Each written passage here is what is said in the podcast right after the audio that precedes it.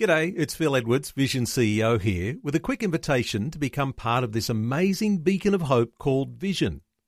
Together we can put our love into action to help people of all kinds build or rebuild their lives on the truth of God.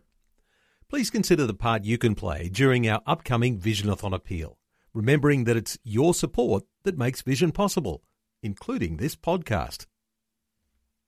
Life, culture, and current events from a biblical perspective. 2020 on Vision.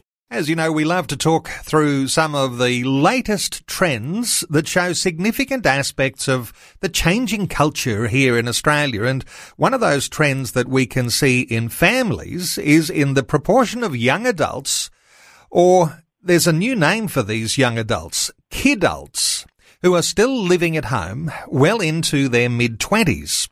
Well, the numbers are on the rise. New data from the Australian Institute of Family Studies shows two in five of young adults aged 20 to 24 were still living at home in 2016. That number up from 36% in 1981. Let's get some ideas about what's happening in families today. Mark McCrindle is an award-winning social researcher, best-selling author, and influential thought leader. Back with us once again. Mark McCrindle, welcome along to 2020. Thanks so much, Neil. Great to be with you. Mark, a lot of us are familiar with uh, an old movie called Failure to Launch. The idea that children grow in through their teenage years into adulthood and well into their adulthood and still living at home. Is this actually reflecting the truth of what's happening in Australia? It sure is. You know, and there used to be almost a, a social scandal if the 20 somethings were still living at home, but these days it's very much the norm. Uh, in fact, as you said, uh, more than two in five of those in their early 20s still live with mum and dad. Uh, one in five of those in their late 20s, up to 29, are still living with their parents. So it definitely has elongated the, the time we spent spend with our parents, and um, and we're seeing a lot of uh, household structures shift to accommodate the uh, the young adults, not just the children, uh, living at home. Uh, this word kidult, is that a fairly new terminology? Because uh, it's not something that's generally used in conversation, but does describe this sort of crossover between kids and adults. Yes, it does. It describes this new social phenomena. You know, if we go back to prior generations, uh, by the time someone was 18, they often had finished their studies, they, were, they had a job. Uh, in fact, by their early 20s, they were married. That was certainly the case a generation ago. And therefore, they had entered those markers of adulthood the, the, the career, the, uh, the, the, the, home, the mortgage, uh, marriage, and, and children that has been pushed back those particular life markers significantly. You know, we've got uh, people studying later in life at university longer. They're running up study debts and delaying the earnings years. We've got the cost of living pressures and house prices are such that it's hard for someone in their early 20s, often even late 20s, to afford a home. And uh, and of course uh, the just the, the broader cost of living and life stages, the, the, the markers like marriage have shifted now into the early 30s for, for men and women in, in Australia. Childbirth has shifted into the early 30s as well, rather than the 20s of old. So all of that has meant that the 20 something years have become an extended adolescence, and that's where that term kidult, uh, I guess, emerges from.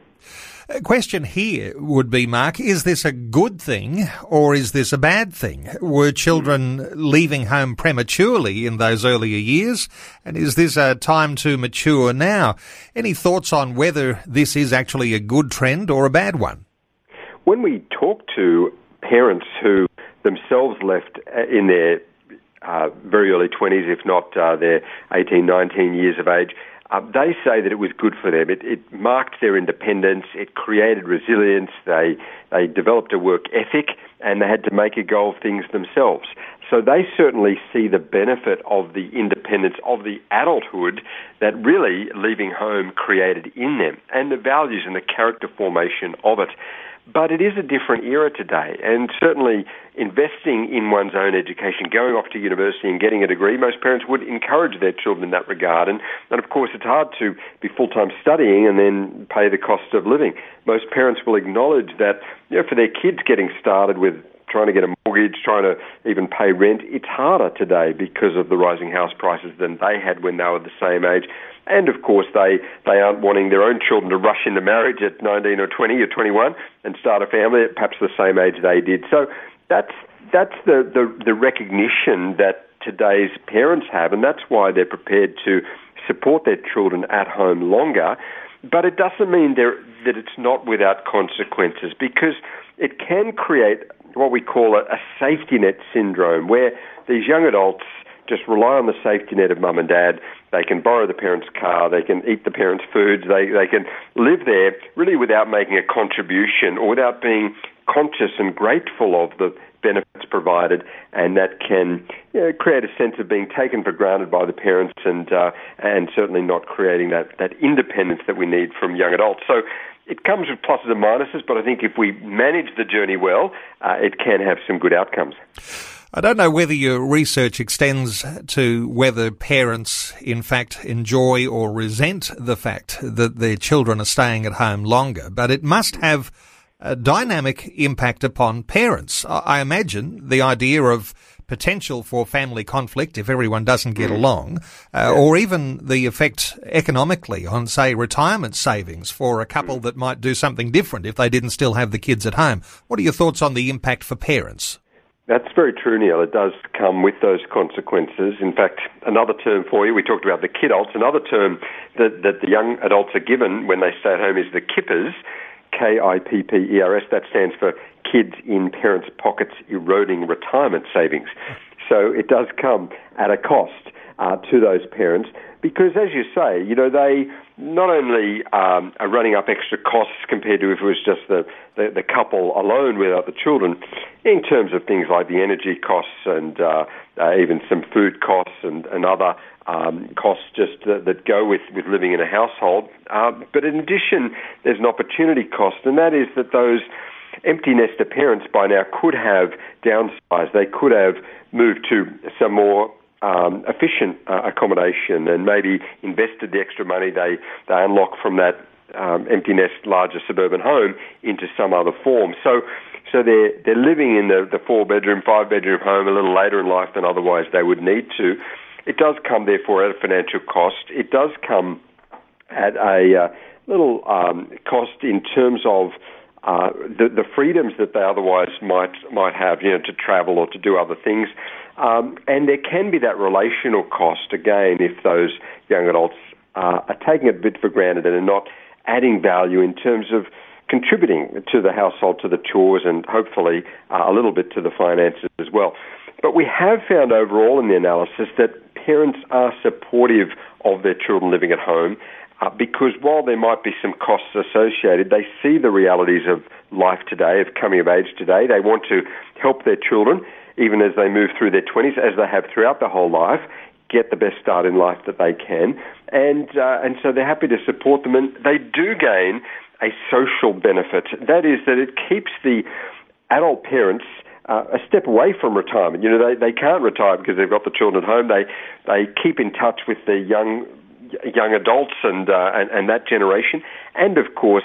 Within a few years of this particular life stage, their children may be moving into the family years, and it keeps the bonds closer as that next generation comes along. Uh, correct me here if I'm wrong, but does your research show that there are some of these kidults who are still going on family holidays with the parents way into their 20s and beyond? That's right. we, we found the, the prevalence of, of young people travelling with their parents at their parents' expense is quite surprising.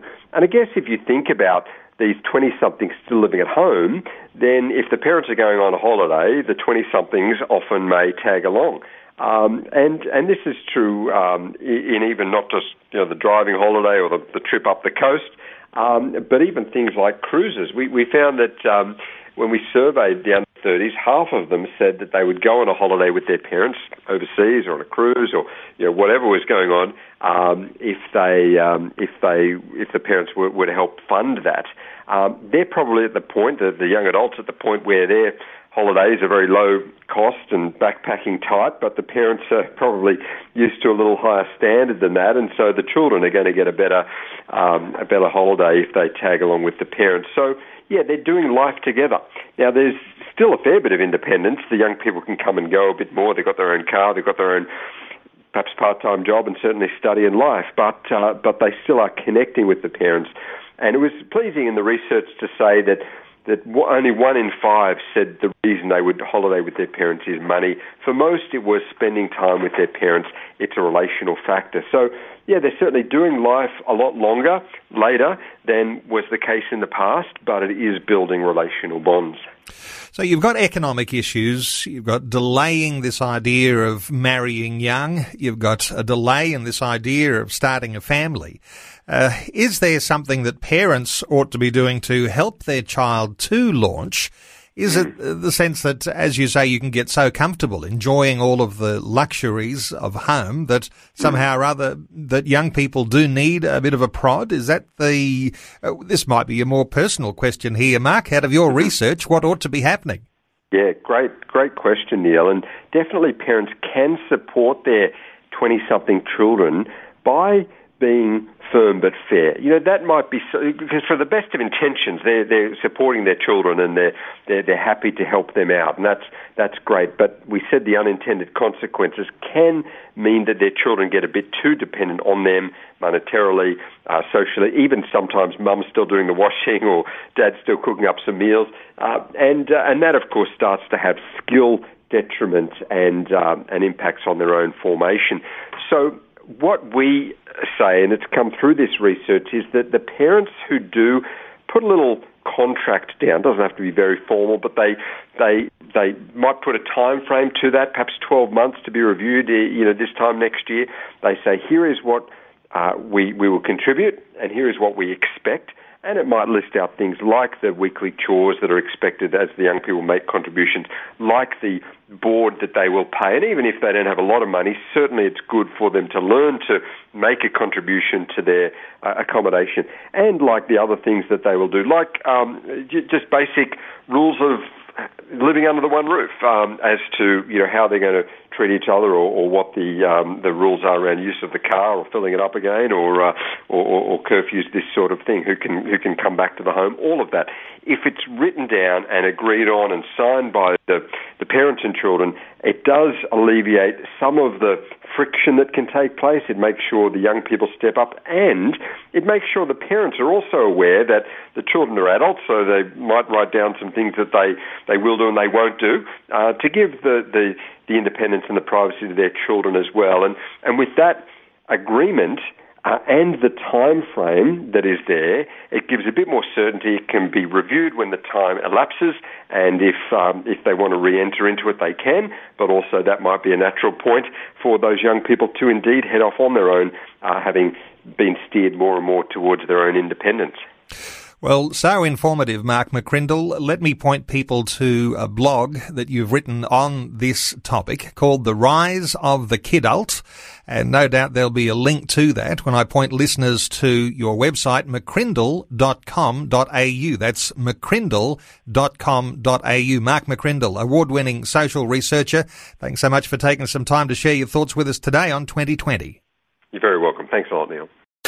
Before you go, thanks for listening. There's lots more great audio on demand, or you can listen to us live at visionradio.org.au. And remember, Vision is listener supported. Your donation, large or small, will help us continue connecting faith to life for hundreds of thousands of people across Australia and around the world. Learn more or donate today at visionradio.org.au.